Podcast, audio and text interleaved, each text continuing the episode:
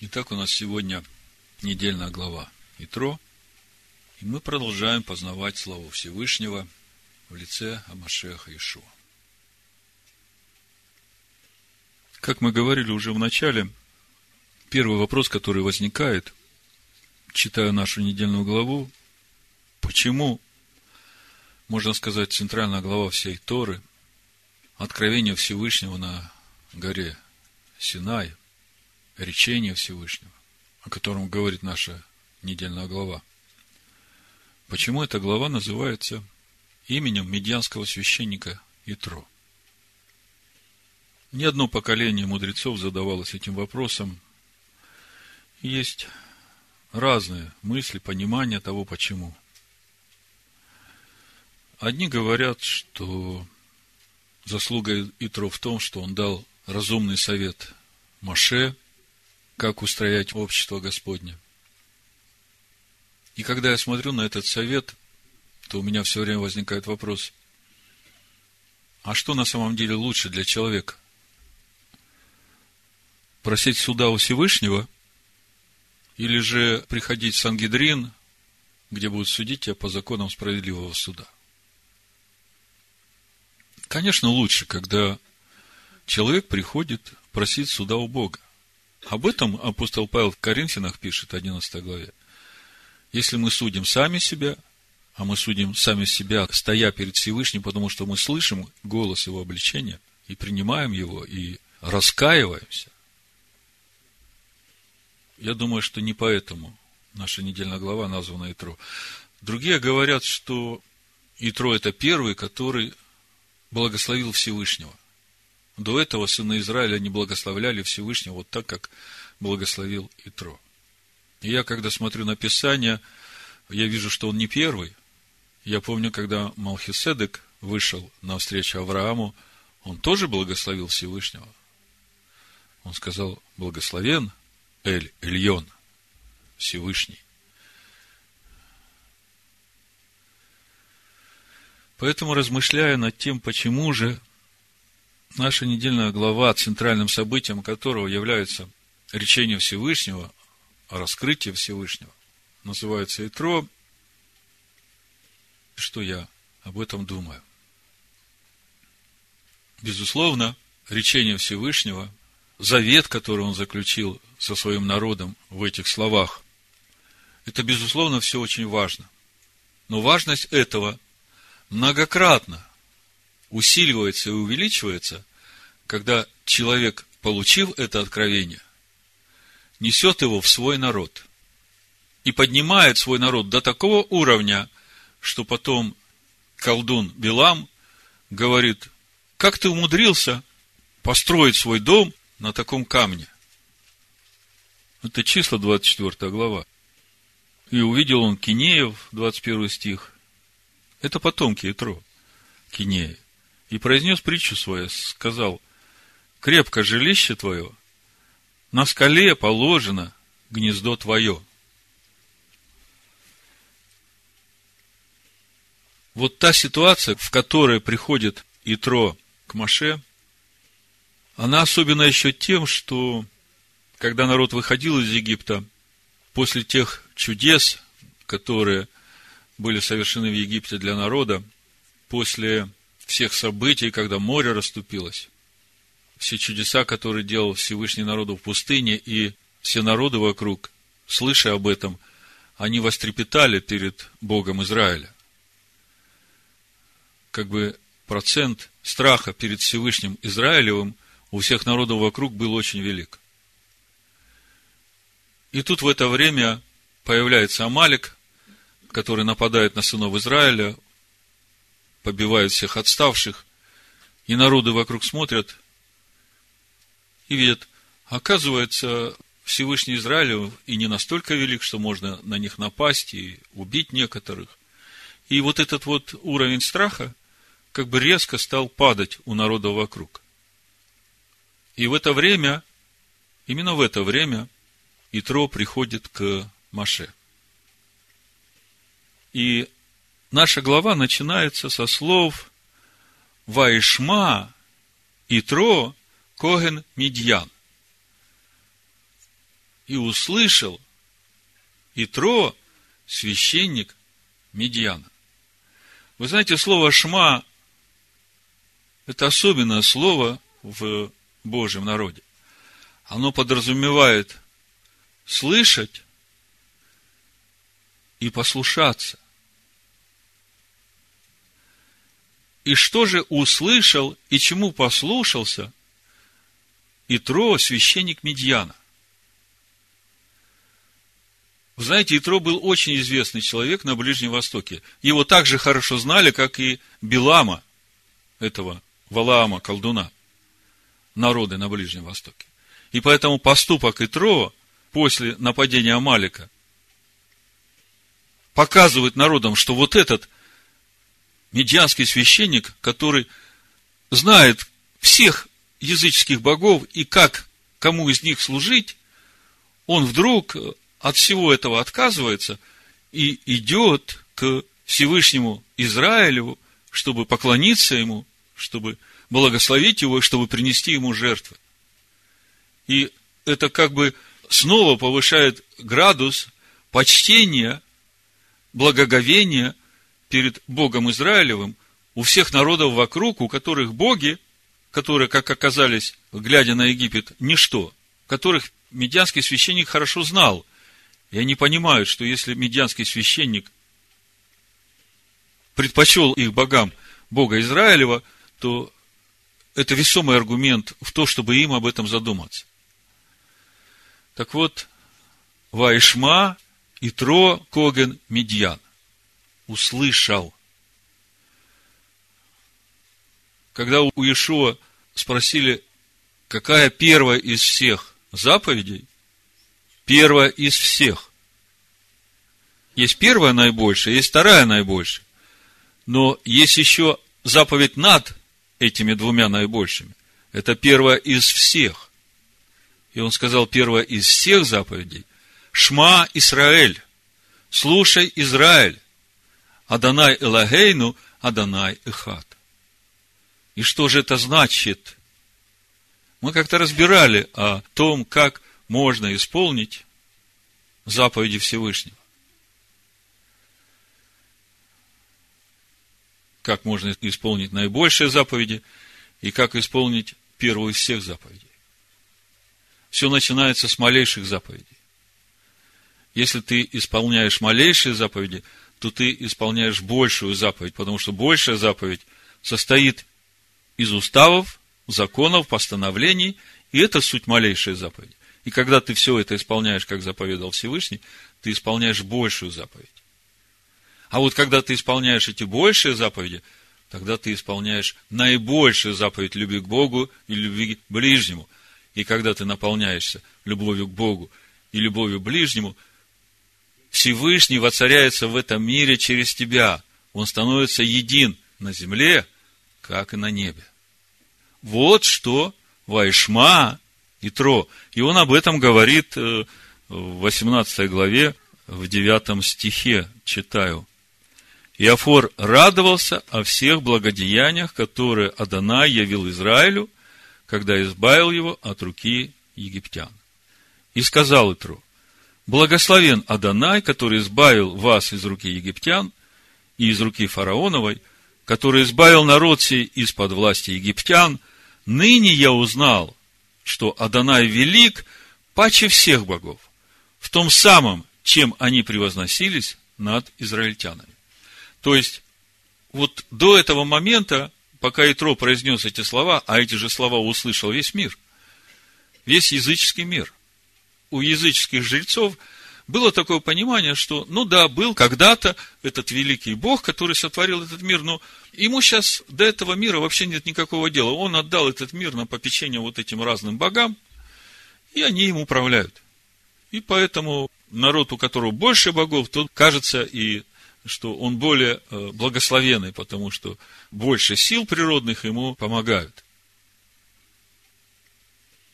И тут, когда Итро, понимая всю эту поднебесную структуру, я бы так сказал, начинает видеть, что то, как Всевышний Израилю судил Египет, там в точности исполнен этот принцип меда кинегит меда. Мера за меру. Не больше и не меньше. И когда он увидел вот этот равновесный принцип, тогда он понял, что вот этот Всевышний, который сотворил этот мир, он ни на минуту не забывает о нем. И он очень глубоко вникает в деяние каждого и каждому воздает именно по принципу, что посеял, то и пожал. И вот когда он все это увидел, он понял, что все боги, египетские, все боги, которых он знал, они ничто. Тем более, что Итро, он ведь потомок Авраама. И Авраам научил всех своих потомков этим знаниям и вере в единого Бога. Так вот, почему же наша глава называется Итро? Во-первых, потому что Итро Вайшма услышал. Не просто слышал, где-то кто-то что-то говорил. Услышал и поверил, и благословил, и прославил, и понес это откровение в свой народ. Всевышний хочет, чтобы все люди достигли познания истины и спаслись. Иешуа своим ученикам сказал, идите во все народы и делайте учеников. Вот что угодно Всевышнему. И я понимаю, что именно поэтому недельная глава, центральная глава, можно сказать, всей Торы, где Всевышний раскрывает себя и заключает завет со своим народом через речение, которое он произносит, она называется Итро именно потому, что Итро это принял, и не только для себя, но он понес это в свой народ. И тем самым исполнил замысел Всевышнего, ибо это угодно Богу, чтобы мы не только принимали это откровение, но чтобы мы несли это откровение дальше, чтобы все народы услышали это Синайское откровение. И при всем при этом, когда читаешь нашу недельную главу, читаешь эти события, происходящие при раскрытии имени Всевышнего на горе Хариф, то как-то невольно все внимание фокусируется на вот тех событиях, которые сопровождают это раскрытие гром, молнии, трубный звук. И при всем этом упускается самое важное в этом раскрытии. Давайте прочитаем несколько стихов, а потом я скажу название нашей проповеди. Исход 19 глава, с 16 стиха буду читать. На третий день при наступлении утра – были громы и молнии, и густое облако над горою, и трубный звук весьма сильный. И вострепетал весь народ, бывший в стане. И вывел Маше народ из стана в сретение всесильному, и стали у подошвы горы. Гора же Синай вся дымилась от того, что Адонай сошел на нее в огне, и восходил от нее дым, как дым из печи, и вся гора сильно колебалась и звук трубный становился сильнее и сильнее. Маше говорил, и Всесильный отвечал ему голосом.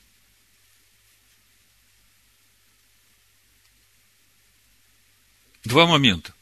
Первое, мы видим, какие природные явления, какие стихии сопровождают раскрытие имени Всевышнего. И мы видим, что народ глядя на это, он в страхе и трепете. Это его пугает. И при всем при этом мы видим, что Маше говорит со Всевышним, и Всевышний отвечает ему голосом. Вот этот голос я бы там написал с большой буквы, потому что это особенный голос – когда речь идет о голосе Всевышнего, вот в следующей недельной главе, мы будем читать исход 23 глава. Вот я посылаю перед тобой ангела. Это 20 стих. Исход Шмот, 23 глава, 20 стих. Вот я посылаю перед тобой ангела хранить тебя на пути и увести тебя в то место, которое я приготовил. блюди себя перед лицом его и слушайся голоса его. Не упорствуй против него, потому что он не простит греха вашего, ибо имя мое в нем. Мы знаем, что ангелы – это посланники Всевышнего. И когда мы смотрим на э, то, как э, разрушался Содом и Гамора, и как был э, спасен Лот, мы из этой истории как бы делаем для себя вывод, что все служебные ангелы Всевышнего, они несут одно конкретное поручение от Всевышнего. Суть служебные ангелы, которые посланы исполнить Слово Всевышнего. А вот этот ангел, о котором речь идет, Всевышний говорит, слушайся голоса его, потому что имя мое в нем. И когда речь идет о имени, речь идет о всей сущности Всевышнего в этом ангеле. И когда мы начинаем думать, а что же это за особенный ангел, в котором имя Всевышнего, в котором вся сущность Всевышнего, мы неизбежно приходим к Сыну Всевышнего, к тому, который был рожден прежде всякой твари, которым и через которого Всевышний творит этот мир. То есть, Машех, Сын Всевышнего Живого. Так вот, Всевышний говорит, если ты будешь слушать голоса Его и исполнять все, что я скажу, так в иврите написано. То есть, послушайте, мы слышим голос этого ангела, мы слышим голос Машеха, но это только голос, как вот э, на кухне вы слушаете приемник, да? Приемник издает голос, но говорит через этот приемник кто-то, кто там, за этим приемником. Вот суть Машеха. Он слово. Так вот, Всевышний говорит, если ты будешь слушать голоса его и исполнять все, что я скажу, то врагом буду врагов твоих и противником противников твоих.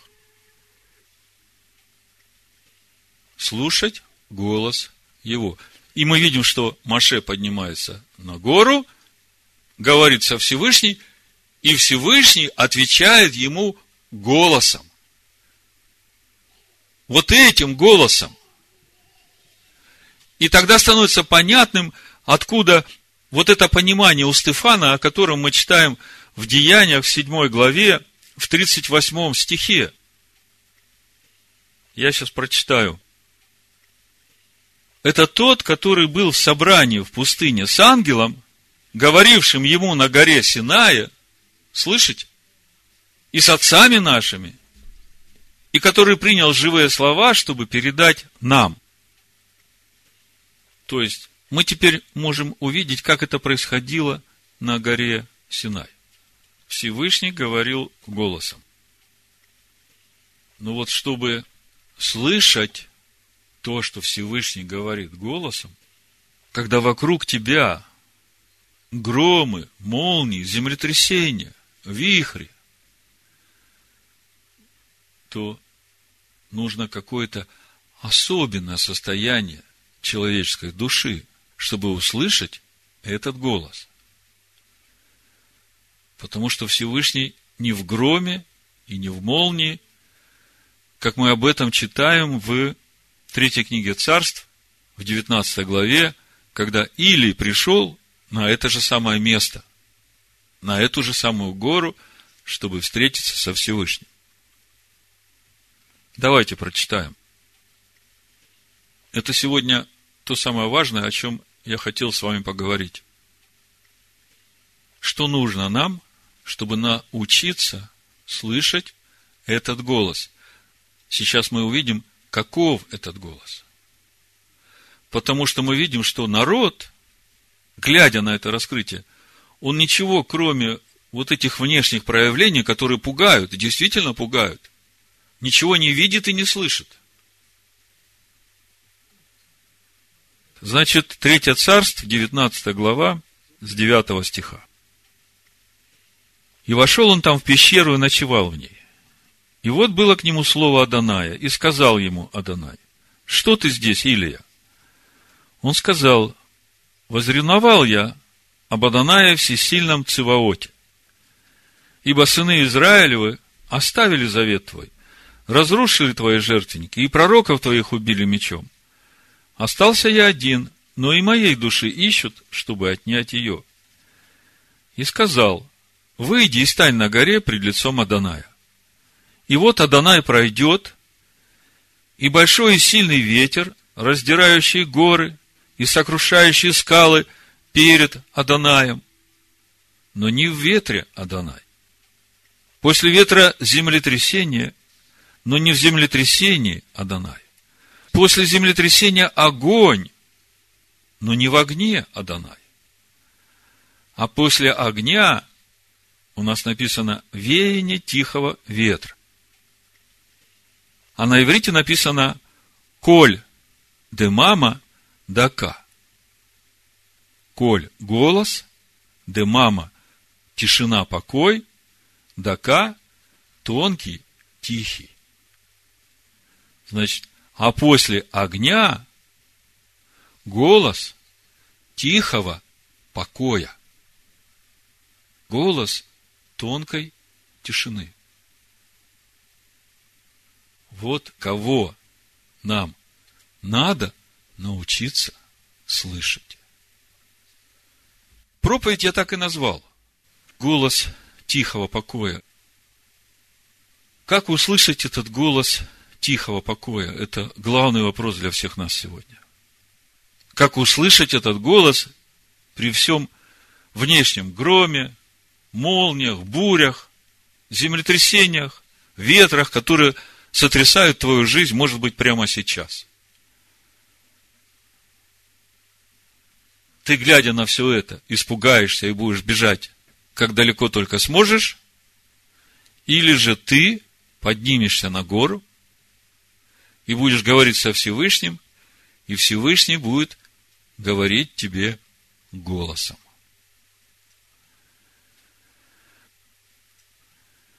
Вот у Экклезиаста в 4 главе, в 17 стихе мы читаем, «Наблюдай за ногою твоею, когда идешь в Дом Всевышнего, и будь готов более к слушанию».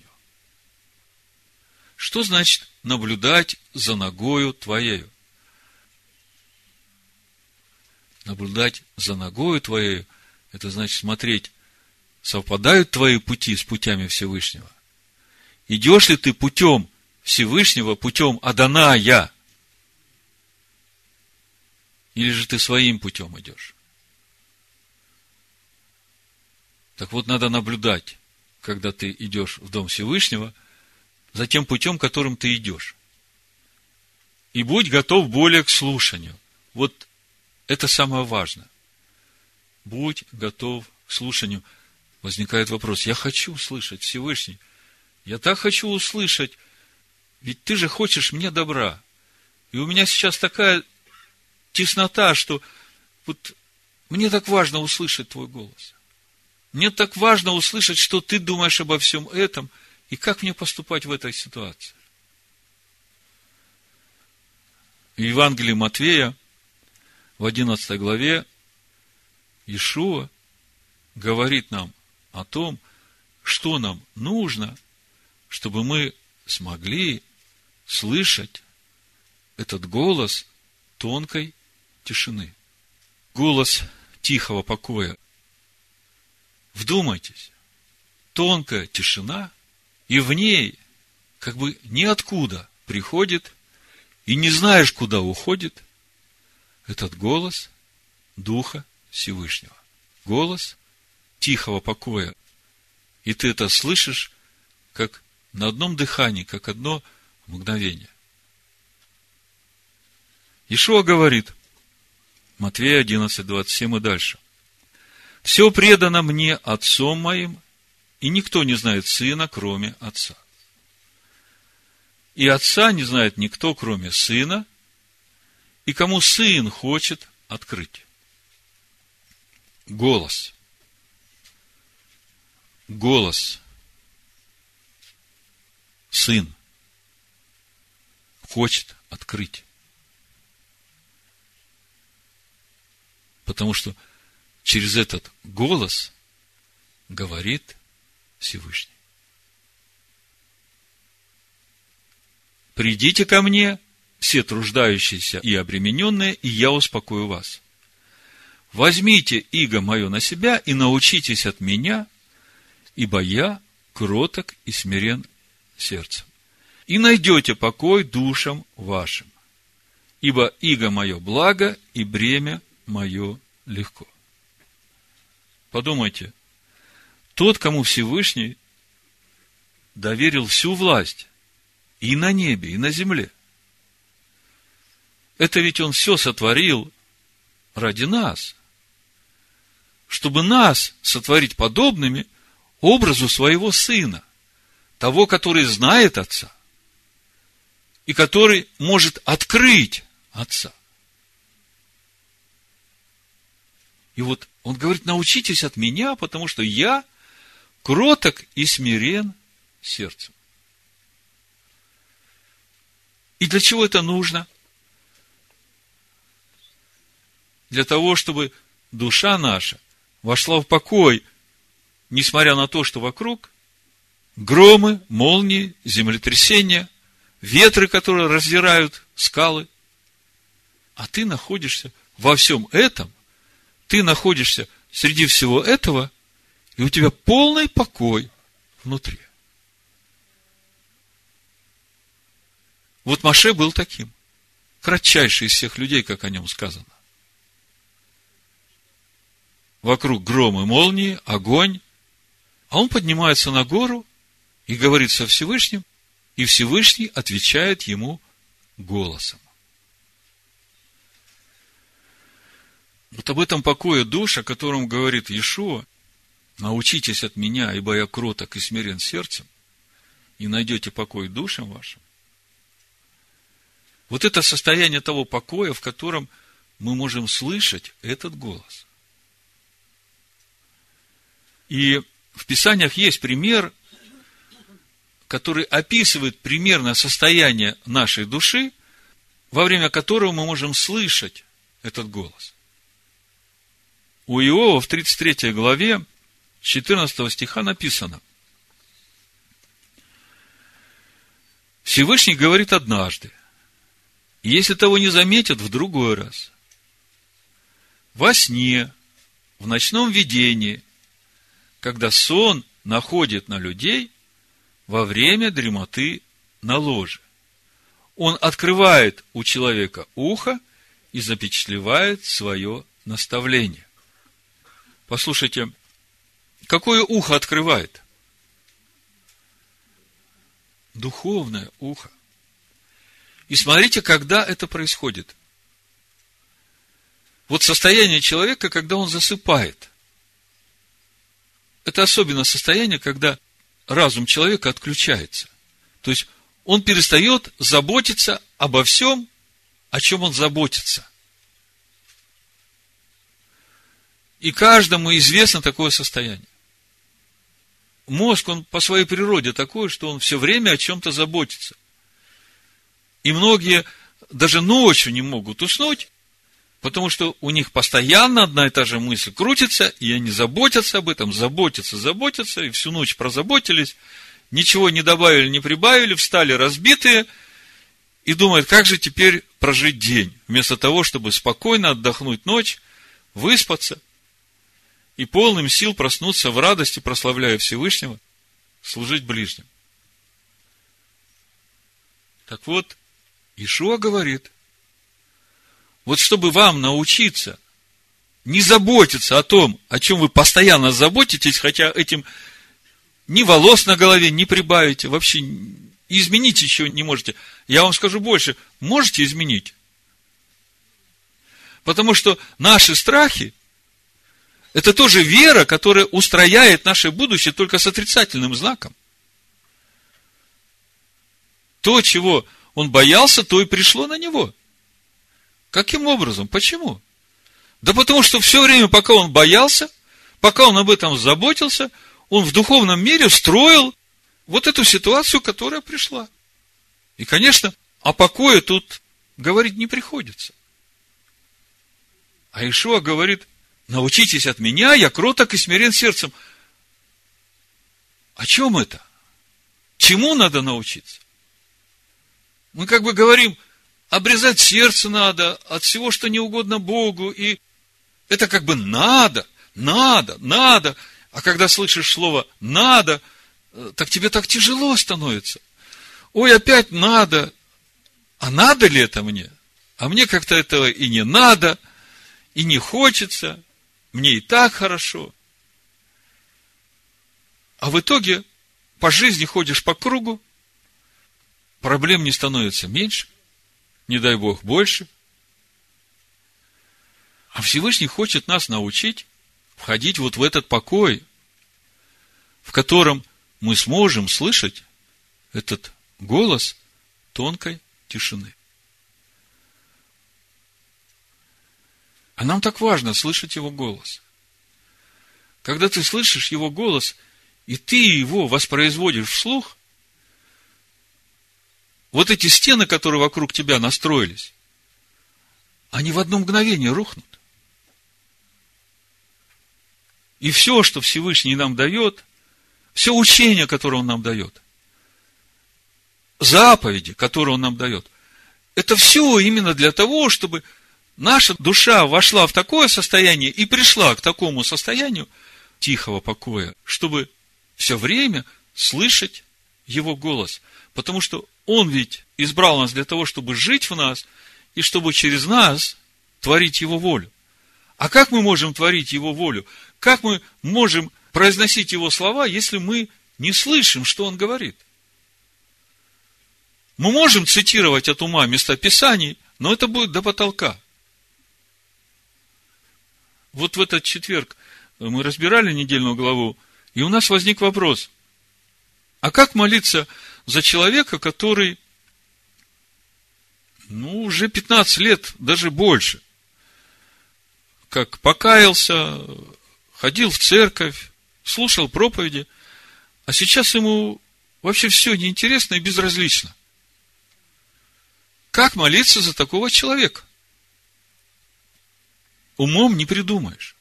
Конечно, мы можем выбрать местописание, которое нам нравится, которое мы хотели бы, чтобы так было, и как бы вера исповедовать. Это все хорошо, но это не то. Нужно услышать этот голос изнутри. У тебя есть этот вопрос, Всевышний о нем знает, и ты просто открываешь свое ухо, конечно, это непросто. Но когда ты уже понимаешь, что для этого надо, тогда тебе уже легче прийти к этому состоянию открытого уха. И когда ты услышишь, это самое важное в твоей жизни, все, это и есть суть веры Божией, о которой Ешо говорит. Имейте веру Божию. Потому что когда ты услышишь, что он сказал, и произнесешь это вслух, все, гора сдвинется, и всякая ситуация разрешится. Очень важно слышать этот голос тонкой тишины. Что же нам для этого нужно? Ешуа говорит, научитесь от меня, я круток и смирен сердцем.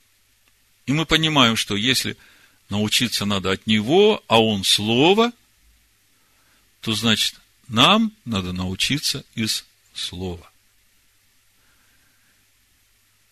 И когда мы читаем о том, как действует Слово, послание евреям 4 глава нам говорит, что Слово Всевышнего острее всякого меча обоюдоострого.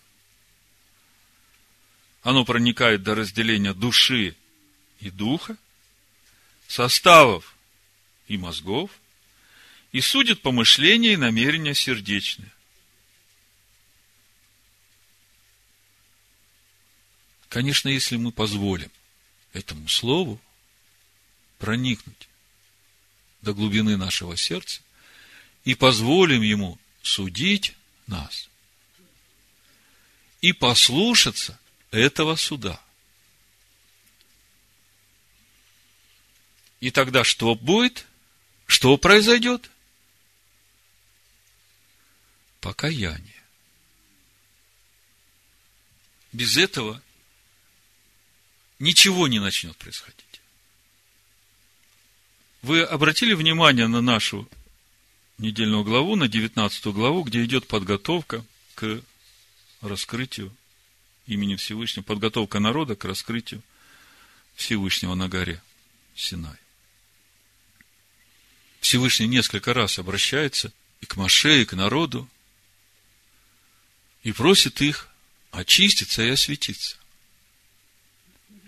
И Маше отдает повеление народу. Вот два дня вам очищайтесь к женщинам, к женам, не приближайтесь. На третий день сойдет Всевышний на гору. Будьте готовы. И мы смотрим, уже третий день подошел, казалось бы, что все уже, все должны быть готовы. Маше поднимается на гору, а Всевышний говорит, давай иди спускайся скорее, скажи, чтобы священники осветились. И я думаю, как это так? Как они могут успеть осветиться, если уже вот, сейчас начнется раскрытие. Священники не готовы. И потом Всевышний говорит, пусть священники тоже не поднимаются. Ты и Аарон пусть только поднимутся. И потом мы видим, что и Аарон не поднялся, только Маше поднялся. И на фоне всего этого постоянно звучит шафар. И звук шафара все больше и больше усиливается. Мы у нас читаем звук трубы. И в одном месте мы читаем, что во время протяжного трубного звука могут подняться на гору. Вы знаете, это место много лет мне не давало покоя. У меня все время звучал вопрос. А почему же никто не поднялся? Звучит же шафар. Сильно, протяжно звучит. Почему никто не поднялся? И почему Всевышний, даже во время звучания этого шафара, он, тем не менее, снова дает повеление, пусть никто не поднимается, пусть освещаются, пусть священник освещается, и пусть не поднимаются. Не потому, что Всевышнему как бы не хочется, чтобы они поднимались. Всевышний понимает, что они не готовы не готовы услышать вот этот голос тонкой тишины. Давайте прочитаем несколько стихов, чтобы увидеть, как все это было. 19 глава Исход, с 10 стиха буду читать. «И сказал Адонай Маше, пойди к народу и освети его сегодня и завтра. И пусть вымоют одежды свои, чтобы быть готовыми к третьему дню. Ибо в третий день сойдет Адонай пред глазами всего народа на гору Синай. И проведи для народа черту со всех сторон и скажи, берегитесь восходить на гору и прикасаться к подошве ее.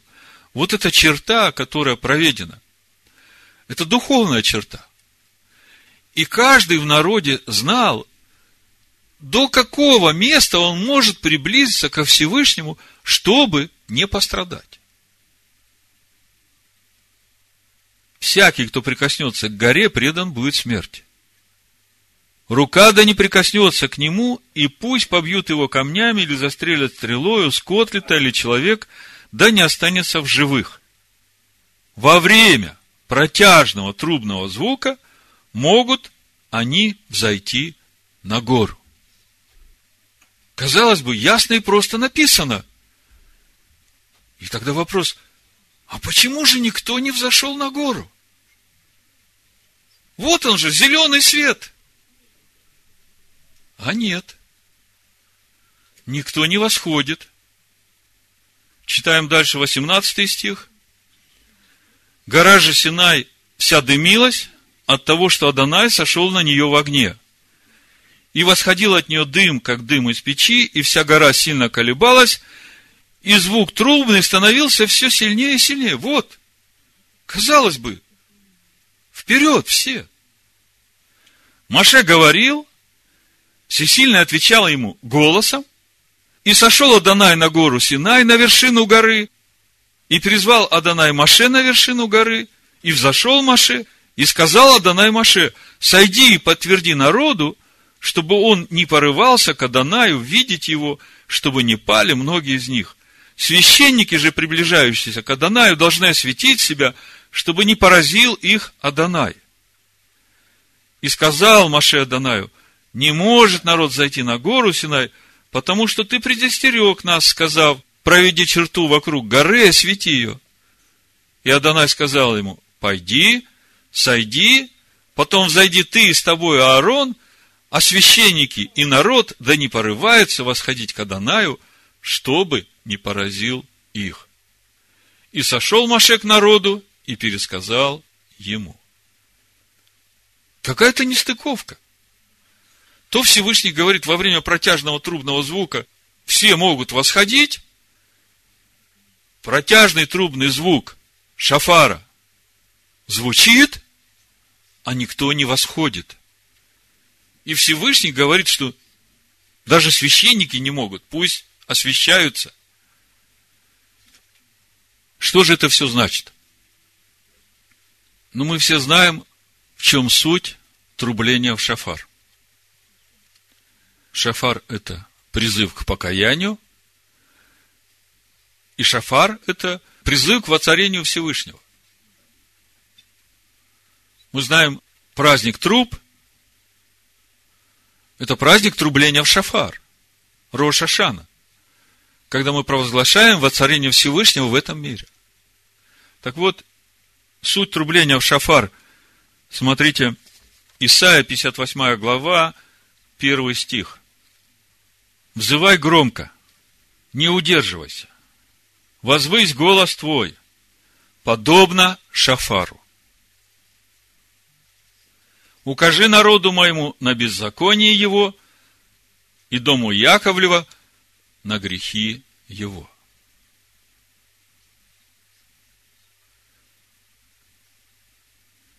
Помните, когда Иоанн Креститель вышел на свое служение? Когда у него спросили, кто ты, он ответил словами пророка Исаия, 40 главы, 3-5 стих. Глаз вопиющего пустыня. Приготовьте путь Адонаю. Прямыми сделайте в степи стези всесильному нашему. Глаз вопиющего в пустыне – это и есть вот этот голос шафара, призывающий к покаянию. Голос шафара становился все сильнее и сильнее. И при этом никто на гору не всходит. Когда мы смотрим 20 главу нашей недельной главы Шмот, Исход, в 18 стихе написано, весь народ видел громы и пламя, и звук шафара. Как можно видеть звук шафара, скажите мне? Я понимаю, можно видеть пламя, молнии, гору дымящуюся. А как можно увидеть трубный звук? Я понимаю, что народ увидел свою неготовность, то, в чем они должны раскаяться.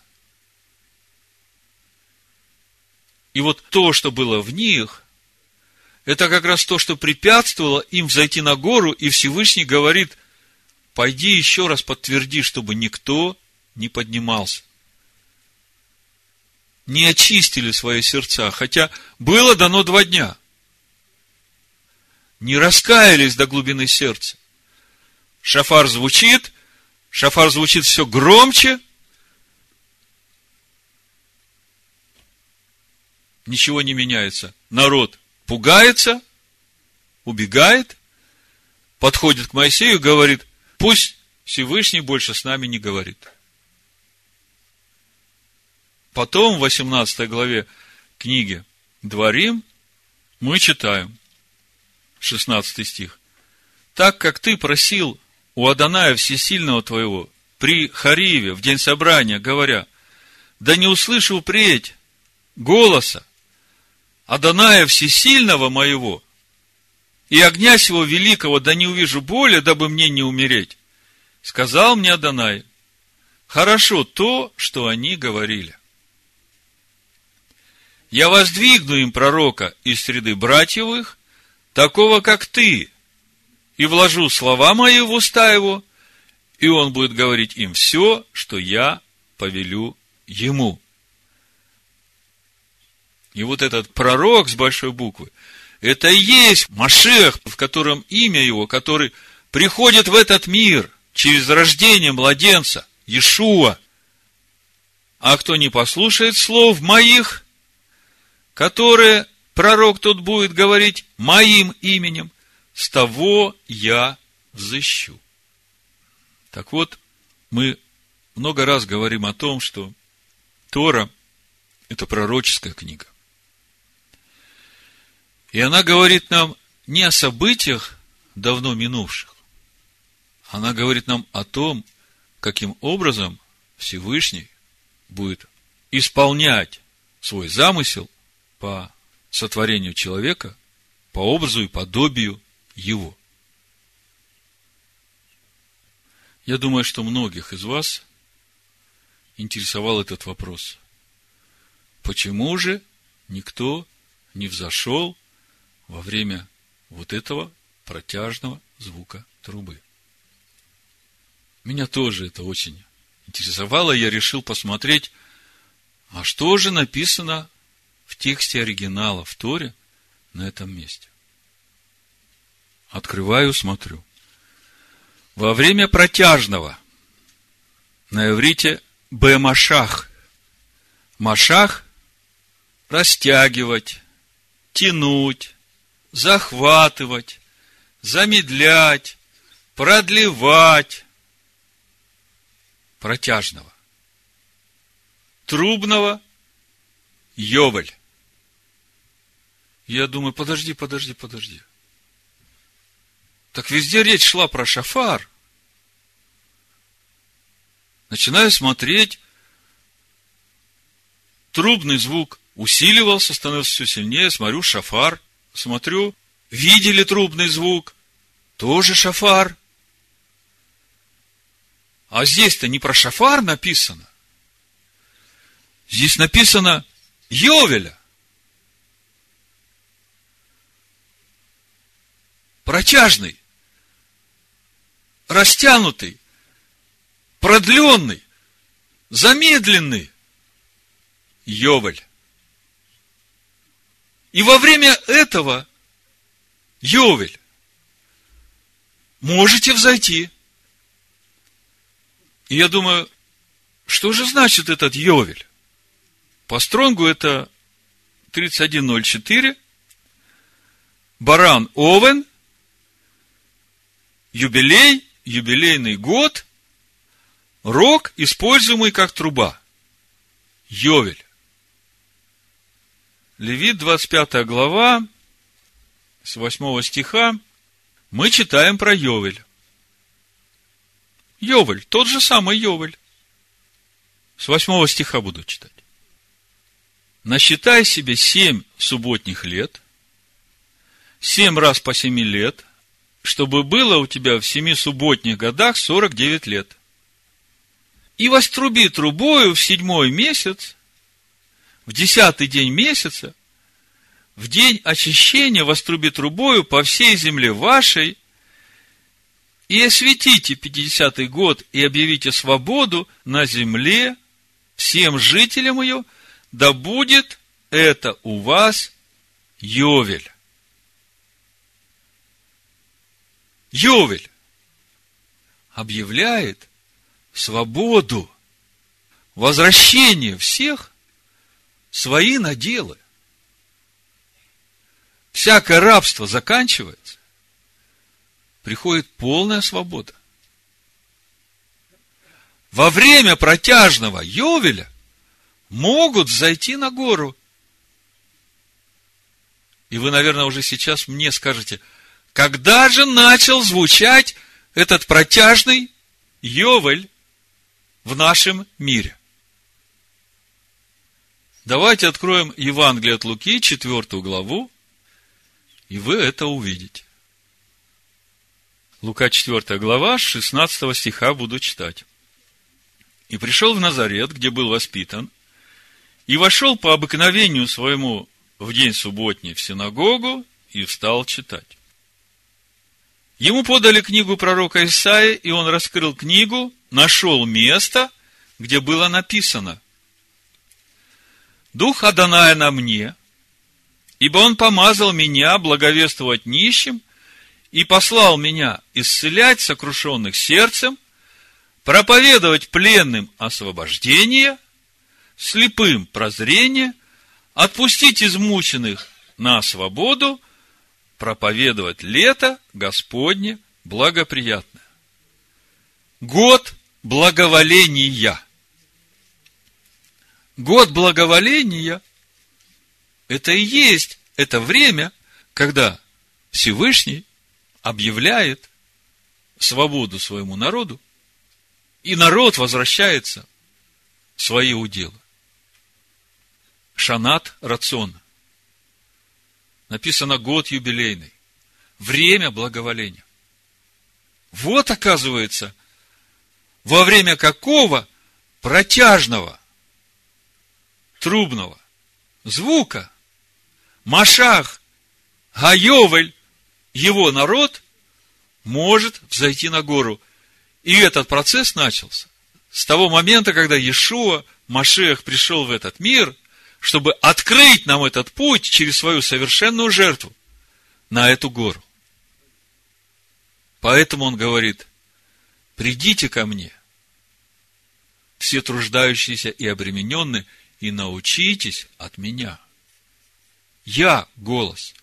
Я кроток и смирен сердцем. Вот если вы этому научитесь, вы услышите Вайшма. Адан. И этот голос тонкой тишины будет вести вас, руководить вас. И перед этим голосом не устоит никакая преграда перед вами. Вы знаете, этот голос уже явно звучал один раз в этом мире. Это в книге Иисуса Навина, когда вострубил вот этот протяжный Йовель. И тогда стены Ерехона рухнули. Вы понимаете, какая сила дана нам? Когда звучит протяжный Йовель, голос его, тогда никакая Ерехонская стена не устоит, а раскопки говорят, что толщина этой стены была равна ее высоте, и это было 8 метров. Более того, эта стена была разрушена, камни упали наружу города, не внутрь. Это говорит о том, что если бы как бы какими-то орудиями сбивали эти камни, то они бы внутрь города упали. Они все наружу вывалились. Восемь метров толщина. Голос протяжного Йовеля. Так скажите, я сейчас прочитаю это место. Скажите, может ли в нашей жизни сейчас, когда нам все дано для того, чтобы мы могли слышать, как говорит этот голос тихого покоя, может ли нас остановить какое-то препятствие в нашей жизни, испугать нас, так, чтобы мы бежали – и чувствовали себя беспомощными и бессильными. Что же нам надо? Научитесь от меня. Я кроток и смирен сердцем, и найдете покой душам вашим. И вот тогда вы будете очень ясно слышать этот голос тихого покоя. Я помню, поначалу мне так хотелось слышать его голос. Один раз было, ну, несколько месяцев. Пощусь, молюсь, это еще в начале. Говорю, Господи, я хочу знать, какая работа от Тебя, вот э, куда мне идти работать? Я могу и это делать, я могу и то делать, я все могу делать. Вот чем мне сейчас заниматься? Как ты хочешь? Где мое место? И пощусь, и молюсь. И молюсь, и пощусь.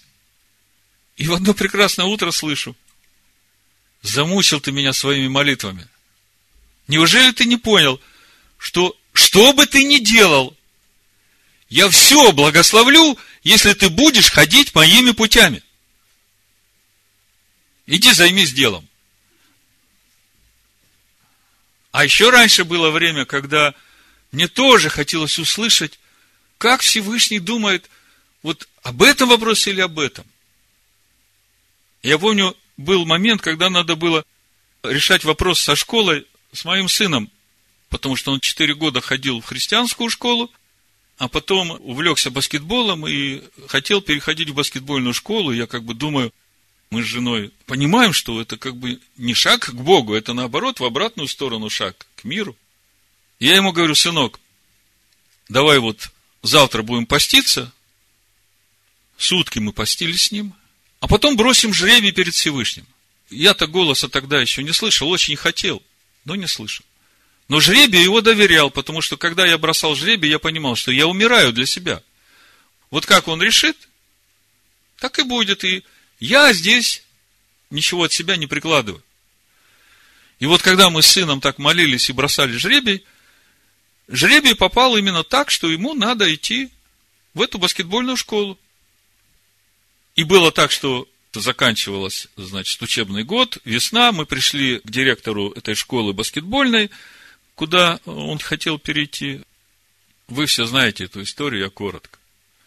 Директор говорит, что мест нет и не предвидится.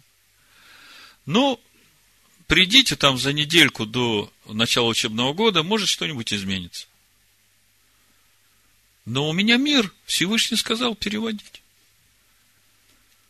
Приходим за недельку вместе с женой на прием к директору. Она пошла, посмотрела свои документы. Говорит, вы знаете, ничего не изменилось. Все классы переполнены, у нас должно быть по 30 человек в классе, у нас по 37. Так что вы понимаете, э, никаких шансов. Но Всевышний-то сказал, приходим 1 сентября. Но перед 1 сентября, 31 августа – Вечером мой сын в пятый класс пойдет. У мамы спрашивают, мам, а в какую я завтра школу пойду? Мама говорит, сынок, ни о чем не волнуйся, папа сейчас решает этот вопрос. 11 часов ночи. А папа в это время наматывает круги вокруг этой школы, делает иерихон. Ну, там примерно метров восемьсот, может, даже километр, если всю школу так обойти вокруг. Ну, короче, я семь раз обошел эту школу, молился на языках, и где-то на пятом или шестом круге я вдруг услышал внутри, услышал голос. Теперь ты должен вслух произнести то, чего ты хочешь.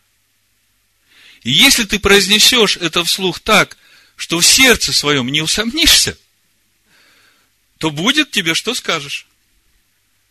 И вот он наступил момент истины. Для меня. И для меня было основанием вот то, что мы постились перед Всевышним. Мы же искренне были перед Ним. Мы бросали жребий. И он сказал, что да. И я вот на этом основании, немало не сомневаясь, провозглашаю в духовный мир, говорю, именем Машеха Иешуа я провозглашаю и постановляю – мой сын завтра будет учиться в этой школе. Дошел семь кругов, как положено, воскликнул, было полвторого ночи, я пошел домой, утром, значит, в 10 часов 1 сентября, торжественная линейка, мы в полдесятого в полном составе, я, супруга и сын, в белой рубашечке, приходим в эту школу. Директор видит нас, она как бы удивлена, типа того, что уже же вопрос закрыли, ну, понимает, что мы к ней, и мимо нас не пройти. А представьте, у директора 1 сентября куча же всяких дел, которые надо решить. Она говорит, ну, хорошо, зайдите ко мне в кабинет. Заходим к ней в кабинет, она начинает говорить слово в слово, вот все, что говорила весной и неделю назад, она все это говорит, а я внутри чувствую, что в ее словах нет власти. До этого она со властью и силой говорила, а тут у нее как бы пустой звук происходит. И она это сама начинает чувствовать и говорит, подождите минутку. Сейчас я схожу в отдел кадров, уточню еще раз.